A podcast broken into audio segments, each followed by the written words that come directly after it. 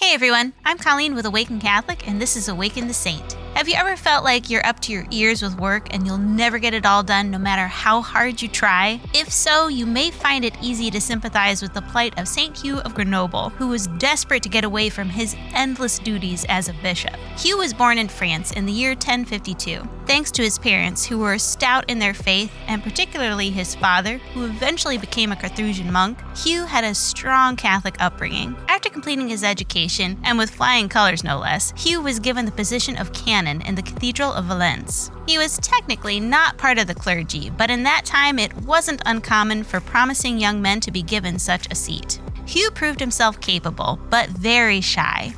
Often he underrated his own abilities, but his meek manner quickly endeared him to those he worked with. In particular, the Bishop of Die, who was visiting Valence, became very attached to Hugh. The bishop, trusting in his skills, assigned him to the difficult task of leading negotiations in a campaign against simony, that is, the buying and selling of church offices, which Hugh undertook with great success. He was so successful, in fact, that he was appointed to yet another challenging office to become Bishop of Grenoble. Hugh wasn't keen on the idea, but after being unanimously elected to the position by so many delegates who had complete faith in him, he found it difficult to decline. In a flurry of activity, Hugh was made a priest, taken to Rome so he could be consecrated a bishop, and then rushed to his new diocese. When he arrived, he found his work cut out for him. Abuses of all kinds were happening in Grenoble, and it was entirely up to him to correct them. For two years, years, he pursued this goal, but found that he had hardly put a dent in many of the problems. Feeling defeated and convinced he was incompetent, Hugh retreated to a nearby abbey.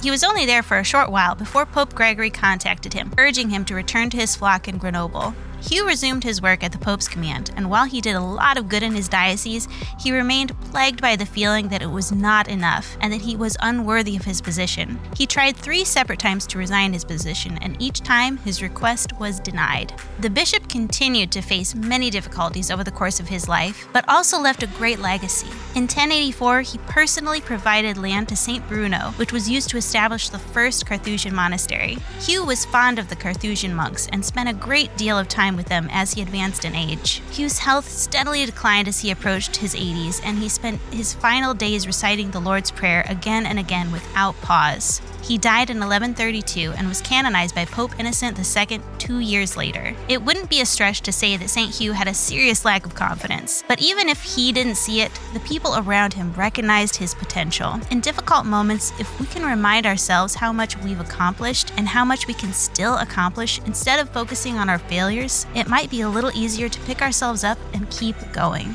St. Hugh of Grenoble, pray for us.